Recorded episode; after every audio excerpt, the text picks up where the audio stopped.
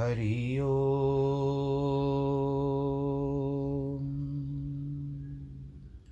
हरि ओम हरि ओम गुरुर्ब्रह्मा, गुरुर्विष्णु, गुरुर्देवो महेश्वर। गुरुर्साक्षात् परब्रह्म, तस्मै श्रीगुरवे नमः। विघ्नेश्वराय वरदाय सुरप्रियाय लम्बोदराय सकलाय जगद्दिताय नागाननाय श्रुत्यज्ञविभूषिताय, गौरीसुताय गणनाथ नमो नमस्ते। नाहं वसामि वैकुण्ठे, योगिनां हृदयेन च, मद्भक्तां यत्र गायन्ति, तत्र तिष्ठामि नारद। जिस घर में हो आरती, चरण कमल चितलाय तहाँ हरि वासा करे, ज्योत अनंत जगाए। जहाँ भक्त कीर्तन करे, बहे प्रेम दरिया। तहाँ हरि श्रवण करे, सत्यलोक से आए। सब कुछ दीना आपने, भेंट करूँ क्या नाथ? नमस्कार की भेंट लो जोड़ू मैं दोनों हाथ, जोड़ू मैं दोनों हाथ, जोड़ू मैं दोनों हाथ। शान्ताकारं भुजगशयनं पद्मनाभं सुरेशं, विश्वाधारं गगनसदृशं मेघवर्णं शुभाङ्गं, लक्ष्मीकान्तं कमलनयनं योगिविरदानगम्यं, वंदे विष्णुं भवभयहरं सर्वलोकैकनाथं मङ्गलं भगवान् विष्णु मङ्गलं गरुडध्वज मङ्गलं पुण्डरीकाक्ष मङ्गलाय तनोहरि सर्वमङ्गलमाङ्गल्ये शिवे सर्वार्थसाधिके शरण्ये त्र्यम्बके गौरी, नारायणी नमोऽस्तु ते, नारायणी नमोऽस्तु ते, नारायणी नमोऽस्तु ते। श्रीमन्नारायण श्रीमन्नारायण श्रीमन्नारायण। प्रिय भक्तजनों, सप्ताह, कथा का सप्ताह जिस तरह से हम करते हैं, चार दिन का, आज मंगलवार के दिन फिर से आरंभ हो रहा है। आज तारीख है दस, वैशाख का महीना चल रहा है। और हम भगवान जी के कथा अमृत को श्रवण करते हैं, वक्तव्य देते हैं। बस भगवान हमारा जीवन जीवन यापन इसी प्रकार से भी यानी एक, ये जुड़ी हुई चीज़ हमारे जीवन के साथ रहनी चाहिए। क्योंकि जिस तरह से हमने अन्य वस्तुओं को अपने जीवन में जोड़ करके रखा है, कि ये भी आवश्यक है, ये भी आवश्यक है, ये भी आवश्यक है, भले कथा कुछ भी कहती हो, ये हटाओ, वो हटाओ, लेकिन फिर भी जब हम संसार की बातों में आ जाते हैं तो संसार की बातों में तब हमको क्या लगता है कि जीवन में ये भी आवश्यक है, ये भी आवश्यक है ये भी आवश्यक है। मैं आपसे यही कहूँगा, ये एक संदेश समझ लीजिए। हो सकता है मैं प्रतिदिन आप लोगों से कहूँ अथवा ना भी कहूँ। कभी कभी विस्मृति हो जाती है, कभी याद आ जाता है। मेरे कहने का औचित्य यही है कि आप जल का संरक्षण अवश्य करें। ऊर्जा शक्ति जो है हमको प्राप्त होती है, उसका संरक्षण भी आवश्यक करें। क्योंकि जल है तो कल है। और यही हमारी सफलता का फल है। तो मैं प्रयत्न करूँगा, प्रतिदिन आप लोगों से ये संदेश कहूँगा, आप लोग भी औरों तक पहुँचाइए। चलिए, ज़्यादा न चलते हुए हम अष्टावक्र मुनि की तरफ़ चलते हैं। अब दशरथ और महाराज जनक जी हैं। मयनंत महाभो धावाश्चर्य जीव विचय उद्यंती धनंती घनंती खेलंती प्रविशंती स्वभावतः। आश्चर्य की महा अनंत सागर, महासागर में मुझे जीव रूप तरंगे उठती है, परस्पर संघर्ष करती है, खेलती है तथा स्वभाव से लय हो जाती है। राजा जनक अष्टावक्र के सामने अपनी आत्मा अनुभूति की अभिव्यक्ति दे रहे हैं। अभिव्यक्ति के इस अंतिम चरण से वह आत्मा अनुभूति के क्षणों में कैसी अनुभूति करते हैं, इसका सार निचोड़ रख लेते हैं। बिना कुछ छिपाए जो सत्य है, उसे प्रकट कर देते हैं। जिसे अष्टावक्र को विश्वास हो गया कि उसे वास्तव में ज्ञान हुआ है, यह भ्रांति मात्र ही है। जनक कहते हैं कि मैं अपने वास्तविक स्वरूप आत्मा को उपलब्ध हो गया हूँ। मैं अब सीमित जीव नहीं हूँ। इस सागर की तरंग मात्र नहीं हूँ, बल्कि विशाल महासागर। हूँ महासागर तो पहले भी था, किंतु अहंकारवश, अज्ञानवश मैंने उसको उस अनंत महासागर से अलग मात्रा बनाता था। मानता भी था। यह अज्ञान मेरे में चित्त की चंचलता एवं अहंकार के कारण पैदा हो गया है। आज यह सारी भ्रांति मिट गई कि अब मैं वास्तविक स्वरूप आत्मा में प्रतिष्ठ हो चुका हूँ। अहंकार मिट गया। भिन्नताएँ समाप्त हो गई। एकत्व का बोध हो गया। व्यक्ति एवं समष्टि का भेद समाप्त हो गया। बूंद से सागर बन गया। अंत में अनंत हो गया। सीमित से असीमित हो गया। समस्त बाधाएँ हट गई। संकीर्णताओं के समस्त घेरे टूट गए। सभी द्वंद्व मिट गए। अब मैं अकेला ही आत्मा रूप में स्थित हूँ। यह गुरु की महिमा है। अब उस आत्मा रूपी अनंत महासमुद्र स्वरूप मुझमें जीव रूपी तरंगे होती है। परस्पर संघर्ष करती हैं, खेलती हैं, स्वभाव से लय हो जाती हैं। इसमें यह तथ्य समझने का है कि जब तरंगे शांत हो गई, फिर क्यों उठती है? और उठती है तो इसका अर्थ है, अभी शांति हुई नहीं। इसके विषय में जनक कहते हैं, एक बार सब शांत हो गया, तरंगे उठना बंद हो गई, मैंने अपने स्वरूप को पहचान लिया। मैं संसार नहीं आत्मा हूँ, तरंगे नहीं समुद्र हूँ, जीवन नहीं आत्मा हूँ, किंतु जीव का स्वभाव, चित्त का स्वभाव चंचलता, इसमें तरंगे उठेगी ही। ये वासना की तरंगे फिर भी उठती है, परस्पर संघर्ष करती है, खेलती है, किंतु मैंने सब इनसे इसको भिन्न देखा, तब मैं इससे प्रभावित नहीं होता। मैंने इस सब का दृष्टा बन गया, साक्षी बन गया हूँ। इन्हें केवल देख भर रहा हूँ कि पहले ये मेरे ऊपर शासन करती थी। मैं उन पर इस, अब इनके ऊपर मैं शासक बन गया हूँ। मैंने जीत लिया है।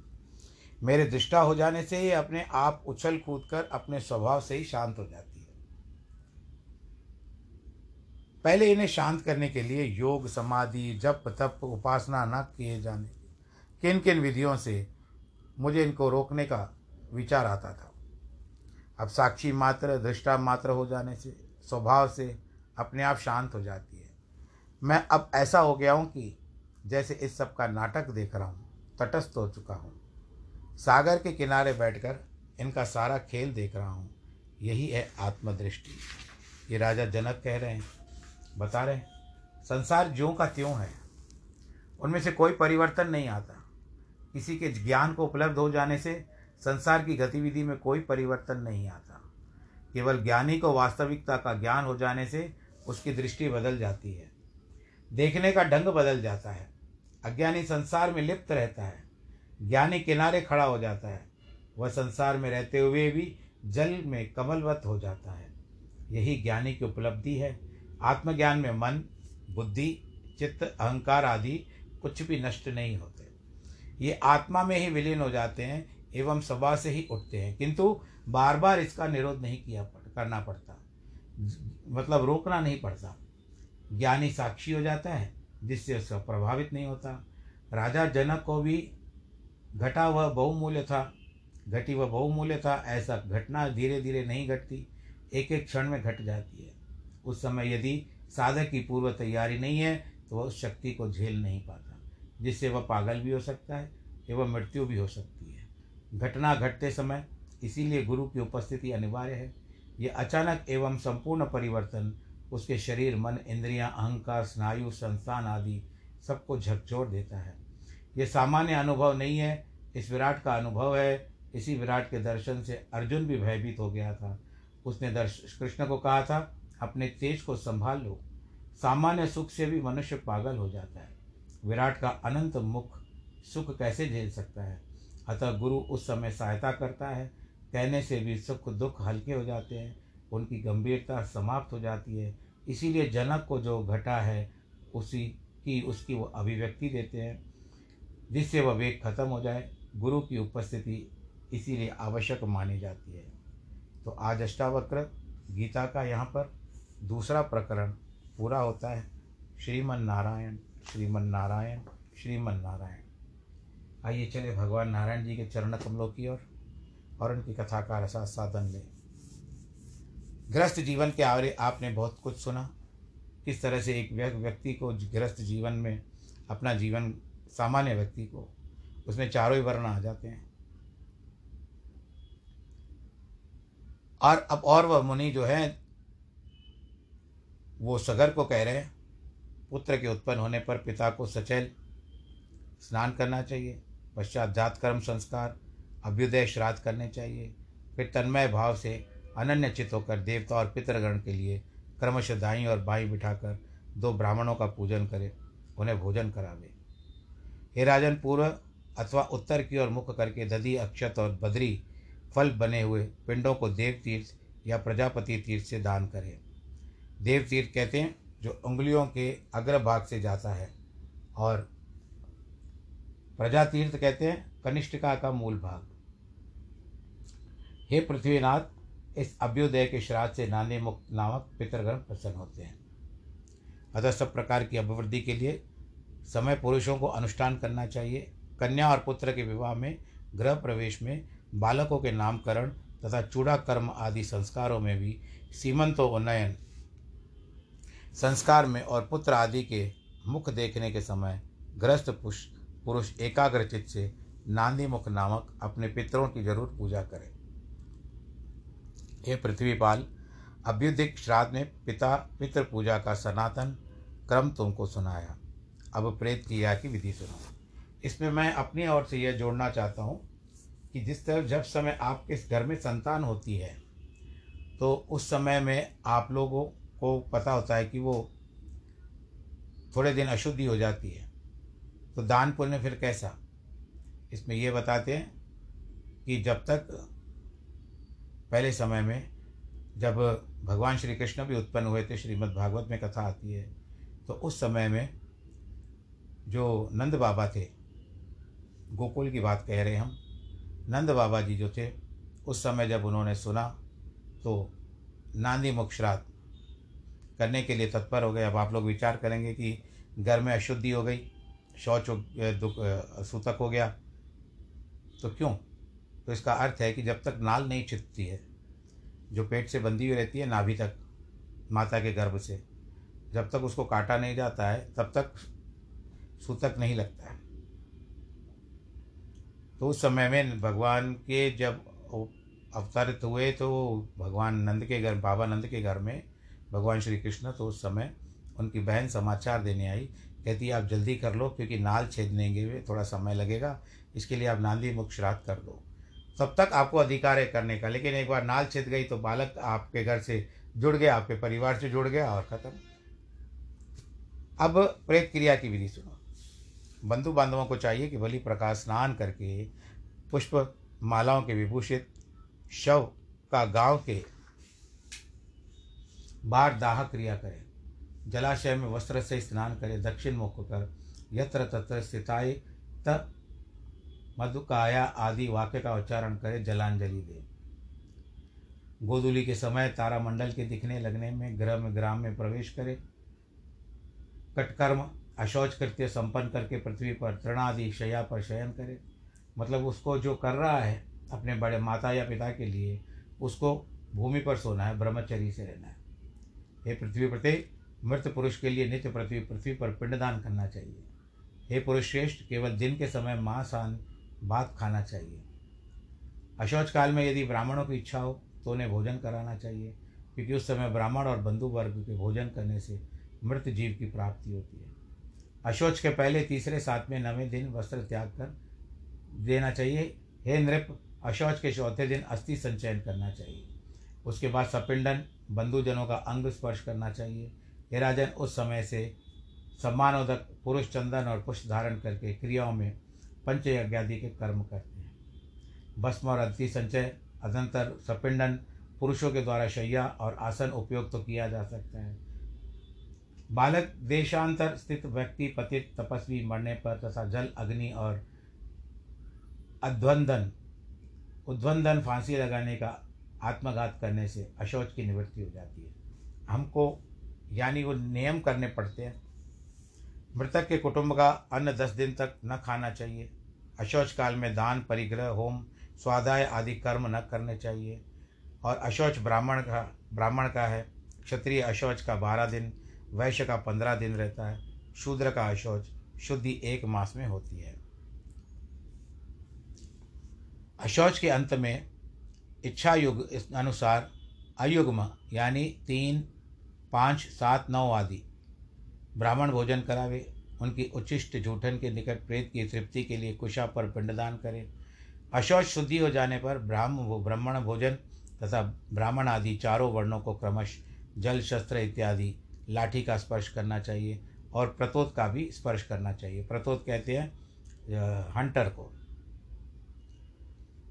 ब्राह्मण आदि वर्णों को जो जो जातीय धर्म बतलाए गए हैं, उनका आचरण करें और स्वधर्म के अनुसार उपार्जित जीविका से निर्वाह करें।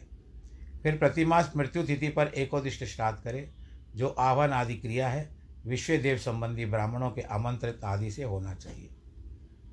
इस तरह से बारह महीने का नियम है और बारह महीने करने के बाद, पहले तो होता था, आजकल तो बारह महीने उसी दिन कर देते हैं, बारहवें या तेरहवें दिन। आगे और वह कहते हैं श्राद्ध सहित श्राद्ध कर्म करने से मनुष्य ब्रह्मा, इंद्र, रुद्र, अश्वनी, कुमार एवं सूर्य इत्यादि के जगत को प्रसन्न कर देता है। हे नरेश्वर, प्रत्येक मास के कृष्ण पक्ष की अमावस्या और अष्टाक, हेमंत और शिशिर ऋतुओं के चार महीनों की शुक्ला अष्टमियों को श्राद्ध कर सकता है। जिस समय श्राद्ध योग्य पदार्थ या किसी विशिष्ट ब्राह्मण घर में आ जाए, तब उसका उत्तरायण और दक्षिणायन आरंभ का व्यतिपात हो। अनुष्ठान कर सकता है। जो पुरुष पितृगण, देवगण की तृप्त करना चाहते हो, उनके लिए भी बहुत सारे नक्षत्र बताए गए हैं। अमावस्या तो बिल्कुल दुर्लभ है। सनत कुमार जी कहते हैं, वैशाख मास की शुक्ल तृतीया, जिसको हम अक्षय तृतीया भी कहते हैं, इस दिन भी कई लोग प्रेत क्रिया करते हैं, पितरों की पूजा करते हैं। कार्तिक शुक्ल नवमी, जो दिवाली से पहले आती है, गोपाष्टमी के कल पर, भाद्रपद, कृष्णा, त्रयोदशी और माघ मास की अमावस्या इन चार तिथियों में पुराणों में युगाध्या कहा गया है। ये चारों तिथियाँ अनंत पुण्यदायिनी हैं। चंद्रमा या सूर्य के ग्रहण के समय तीन अष्ट, अष्टकाओं से अथवा उत्तरायण दक्षिणायण के आरंभ जो पुरुष एकाग्रचित से पितृगणों को तिल सहित जल भी दान करता है, उसको बहुत अच्छी आशीर्वाद की प्राप्ति होती है। कदाचित माघ मास की अमावस्या का शतविशा नक्षत्र योग हो जाए तो और बड़ी बात, अच्छी बात हो जाती है। हे पार्थिव, अब कुछ श्लोकाष्टकों का श्रवण करो कि हमारे कुल में ऐसा कोई मतिमान धन्य पुरुष उत्पन्न होगा जो पितृ कहते हैं कि वितलो लुप्ता के छोड़कर हमें पिंडदान देगा। पिंड लोग कहते हैं कि कुछ ना कुछ तो करेगा तो उनको आशीर्वाद भी देंगे, जो संपत्ति होने पर हमारे उद्देश्य से ब्राह्मणों को रत्न, वस्त्र, यान और संपूर्ण भोग सामग्री देगा। हाँ वो तो इसके ऊपर निर्भर करता है। अन्न और भोजन कराएगा तो ये पितृ भी कामना करते हैं कि किस तरह से होना चाहिए। अब जिस तरह से श्राद्ध की बात आती है तो श्राद्ध में पितृ सब आ जाते हैं। अमा नामक कहते हैं, अमा नामक की एक किरण होती है। वो पहले भी वर्णन कर चुका हूँ, हो चुका है इस बात का। अमा नामक एक किरण होती है सूर्य की, और आश्विन मास में जैसे पूरा होता है भाद्रपद, जैसे गणपति चले जाते हैं, आपको पता है, विसर्जन होता है अनंत चतुर्दशी के दिन। उस अनंत चतुर्दशी के बाद पूर्णमासी के दिन से लेकर के अमावस पर्यंत, वहाँ तक श्राद्ध का, जिसको महालय भी कहते हैं, वो भी आरंभ हो जाता है। तो ये सब पितृगण होते हैं, जिनके पिंडदान नहीं हुए हों, मुक्ति की प्राप्ति नहीं हुई वो एक अम्मा नाम की जो किरण होती है भगवान सूर्य की, उस पर बैठ करके पृथ्वी लोक में आ जाते हैं। अब बताइए, इतने सारे संसार के पितरगण एक एक किरण के ऊपर आते हैं तो हरि अनंत, हरि कथा अनंता नहीं समझ में आती है बात? फिर अपने परिवार के द्वारा, जो भी उनके सदस्यों के द्वारा निमित्त दिया जाता है, वो प्राप्त करके उसको आशीर्वाद दे करके चले जाते हैं। श्राद्ध काल के समय में गुणशील ब्राह्मणों को भोजन कराना चाहिए। त्रिनाचिकेत त्रिमधुर, त्रिसुपर्ण छौ वेदांगों से। ऋत्विक भांजे, दौत्र, जामाता ससुर सबको भोजन कराना चाहिए। अब कई लोगों का स्वभाव अपना अपना होता है। कई लोग चुगलखोर होते हैं, कई लोग निंदा करने वाले होते हैं। जब घर में श्राद्ध हो ना, उस दिन इन सब वस्तुओं का त्याग करना चाहिए। अगर आपका भी स्वभाव ऐसा है, बुरा नहीं मानिएगा, अगर आपका भी स्वभाव ऐसा है कि आपको जब तक किसी की लगाई बुझाई न कर लो तो आनंद, उस दिन तो कम से कम मत करो। सत्यनारायण की कथा में भी ऐसा ही बताया जाता है कि उसमें एक विचार करना चाहिए कि भगवान कहते हैं कि सारा समय जो पहले अध्याय में बताते हैं कि मुझे ही समर्पित करे सारा दिन।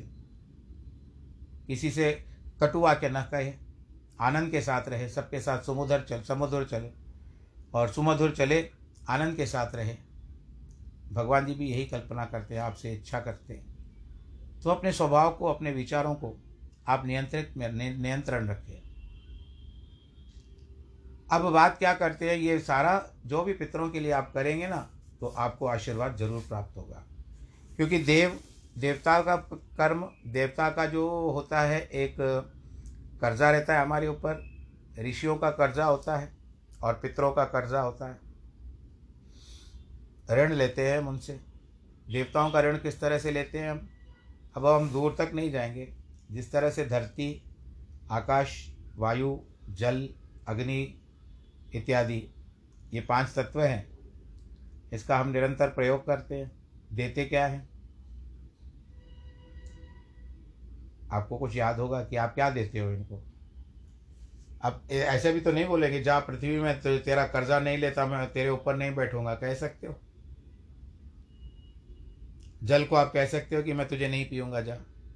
कितने दिन रह सकते हो? वायु को कह सकते हो? कि मैं तेरा श्वासन जो है नहीं कर पाऊँगा। जा तू, रह लिया कितने दिन कितने दिन रह सकते हो? अब दो साल ऐसे ही तो गए, कितने लोगों को सांस की तकलीफ़ हुई और ख़त्म हो गए। चलो, जल के साथ रह सकते हो, बिना अन्न के रह सकते हो, परंतु वायु, ये तो आपको आवश्यक है। कितने दिन रह सकते हो बिना वायु के? आकाश रूपी छत माना जाता है, छत के बिना आपको घर अच्छा लगता है। जब तक आप सन्यासी नहीं हैं, आपने घर का त्याग नहीं किया है आप जब वन वन में जब तक नहीं रहते हो, तब तक आप जब तक गृहस्थ जीवन में हो तो क्या आपको छत नहीं चाहिए? तो आकाश का स्वरूप माना जाता है। रात को ठंड होती है तो क्या चादर नहीं चाहिए? इसको भी आकाश स्वरूप माना गया है। तो ऐसी बहुत सारी बातें हैं। अग्नि क्या करती है? बिना अग्नि के रह सकते हो। एक जठराग्नि है भीतर की, जो पचाती है। और एक अग्नि बाहर की है, जो आपके लिए अन्न पकाती है। अब अग्नि के भी तीन स्वरूप बताए गए हैं। कौन से कौन से स्वरूप बताए गए हैं? एक निम्न, एक मध्यम और एक श्रेष्ठ। निम्न होती है शमशान की। वहाँ पर हम केवल दाह क्रिया करते हैं। दूसरी आती है मध्यम, जो हमारी रसोई घर की है। ये मध्यम होती है। इसको भी हम लोग हाथ जोड़ते हैं, प्रणाम करते हैं। माताएँ, बहनें जो भी बनाती हैं भोजन, प्रणाम करते हैं। अग्नि माता या अन्नपूर्णा माता का ध्यान करते हैं। अन्नपूर्णा माता का मंत्र है, अन्नपूर्णे सदा पूर्णे शंकर प्राण वल्लभे ज्ञान वैराग्य सिद्ध्यर्थम भिक्षाम देही। पार्वती, अन्नपूर्णा माता का भी ध्यान करो। आपके घर में कभी भी अन्न की जो है कमी नहीं होगी। ऐसे कितनी बातें हैं, धरोहर में छुपी हुई हैं। कभी कभी तो ऐसी वस्तुएँ रहती है जो आपके बड़े रख करके जाते हैं, आप लोगों को भी पता नहीं होता जब तक उसको खोलो नहीं। खाली आपको एक काम करना पड़ेगा, खोलना है तो अली बाबा की तरह खुल जा सिम सिम कर दिया करो। अपना एक कोड बना लिया करो। मन को निश्चित कर लिया करो कि क्या होना चाहिए, क्या नहीं होना चाहिए। हो जाएगा, खुल जाएगा अपने आप। मन का ताला खोलने से सब खुल जाएगा। लेकिन मन का ताला खोल करके अपने हिसाब से कर लो, बाकी दूसरों के लिए ताला खोलने की आवश्यकता नहीं है। जैसे नहीं कहते हैं कि मुँह मत खुलाना। तो वो बात अच्छी बात नहीं है। वहाँ पर मुँह मत खुलाना की बात नहीं आती है। यहाँ पर मन का खोलना बहुत अच्छा है। और आपको ये भी बता दें कि मन के जीते जीत है, मन के हारे हार। अगर आपने मन से ठान लिया कि मैं करूँगा, आज बड़े बड़े खिलाड़ी करते हैं, उनके मन में एक जीतने की भावना होती है। और वो अगर निश्चय करके जाते हैं, बाकी तो भाग्य के ऊपर है कि हार जीत उनके हाथ में लिखी हुई नहीं है, पर प्रयत्न और उद्यम करना हमारा कर्तव्य है। कर्म है, हमको कर्म करना चाहिए। ब्राह्मण को करता है मुझे पूजा नहीं आती अगर विश्वास के साथ चला जाएगा कर लिया जाएगा तो करके करा के आ जाएगा उसको प्रसन्नता भी होगी कि आज मैंने किया। ये मेरे साथ घटित हुआ है बचपन में मैं जब सीखता था मैं डरता था पिताजी बोलते थे जा कर के करके आओ। और बातचीत थे यजमान कहते थे आप जल पियो कुछ चाय बना के दें आपको पंडित जी आप कुछ करो। लेकिन हम शर्म के मारे आ, बिल्कुल बैठे रहते थे कोने में। नहीं नहीं बस मैं मुझे पूजा कराऊँगा। डर लगता था। वो समय समय था, जब सीखने सीखने जाते थे, सीखते थे भी, कराते थे भी, लेकिन मन में एक प्रसन्नता होती कि हमने कराया तो कर्म किया। कर्मकांडी बन गए, कथावाचक भी बन गया भगवान की नारायण की कृपा से। और आज मजाल है कि इस तरह से नारायण जी की भक्ति ने मुझे यहाँ तक पहुँचा दिया। आज कोई कुछ भी नहीं कह सकता तो एक अपना विश्वास है, ये नहीं कि मैं जीत गया हूँ। मेरे गंतव्य ने मुझे यहाँ तक, जो मेरा गंतव्य था, मेरी जो डेस्टिनी थी, वो मेरी डेस्टिनी यहीं तक आपके पास आकर के लॉकडाउन से शुरू हो चुकी है। बोलो नारायण भगवान की जय। तो इस तरह से ये सांसारिक बातें जो है, वो भी चलती रहती है, परंतु आध्यात्मिकता की तरफ़ अगर हम जाते हैं ना तो आध्यात्मिकता, फिर आध्यात्मिकता लो। अगर आपको अपने बच्चों को भी कुछ बताना हो कि किस तरह से तो कोई उदाहरण हमारे शास्त्रों से दे दिया करो। कि इस तरह से हमारे शास्त्रों में, अब आप जैसे सुनते हो तो अपने बच्चों को ये बताया करो कि आज हमने पंडित जी से ये सुना। उसमें ये बातें बताई गई। तो बच्चों के ऊपर भी तो कुछ असर होगा। बाकी आप दूसरी भाषाओं की बातें करोगे, अंग्रेज़ों की बातें करोगे कि उसने ऐसा लिखा था, उसने ऐसा लिखा था, वो तो वर्तमान है। पर भगवान श्री कृष्ण ने क्या क्या उपदेश दिए हैं? भगवान राम जी ने क्या क्या उपदेश दिए हैं? ये अवतार क्यों हुए? इन सब की बातों को भी आपका विश, अपना विश्लेषण करना चाहिए। भले आप अपने तरीके से बताओ।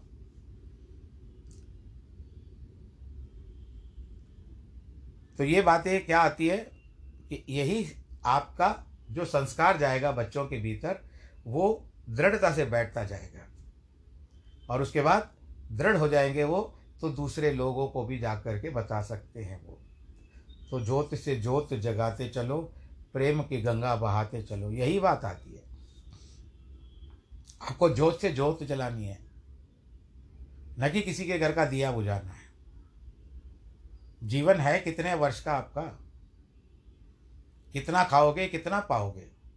अगर पाओगे भी तो कितना खाओगे? भूख उतनी रहती है जितना आपका पेट स्वीकार करे। एक बार पेट भर जाने के बाद आपकी भूख स्वतः ही खत्म समाप्त हो जाती है। उसके बाद आपके आगे कोई रसमलाई भी रखे तो कहोगे, नहीं भाई, अब मेरा पेट फट जाएगा। तो इसके लिए भगवान जी ने भी कहा है, भगवत गीता में हम बार बार कहते हैं, फिर से दोहराते हैं कि सर्वधर्मान परित्यज्य मामे कम शरणम रज अम तुम सर्व पापे पापेभ्यो मोक्षिष्यामी माँ भगवान जी ने कहा कि सभी धर्मों का त्याग करो, मेरी शरण में आ जाओ। बैठा हूँ ना मैं? हम भी, हमारे बड़े भी तो कहते हैं ना, कोई बात नहीं बेटा, आ जाओ, हम बैठे हैं, तुम्हारी सहायता कर देंगे। तो हम बड़ों की सहायता लेने के लिए चले जाते हैं। वैसे भगवान की भी सहायता लेने के लिए चले जाए, जाते हैं। तो ये सारी बातें आप जो श्राद्ध के लिए सुना, अपने परिवार के लिए सुना, बड़ों के लिए सुना, इसको आप विधि विधान से किया करो, अपने पंडित इत्यादि से पूछ करके जैसा नियम हो कर लिया करो। सर्वे भवंतु सुखिन, सर्वे संतु निरामया, सर्वे भद्राणी पश्यंतु माँ कश्चित दुख भाग भवेद आप सब लोग अपना ख्याल रखिए। ईश्वर आपके सहायता करेंगे। आज जिनके जन्मदिन है, वैवाहिक वर्षगांठ है, उनको बहुत बहुत बधाई हो। आप यही ऐसी तरह से खुश रहें, आनंदित रहें, प्रफुल्लित रहें और सुरक्षित भी रहें। अपना ध्यान रखिएगा। नमो नारायण नमो नारायण।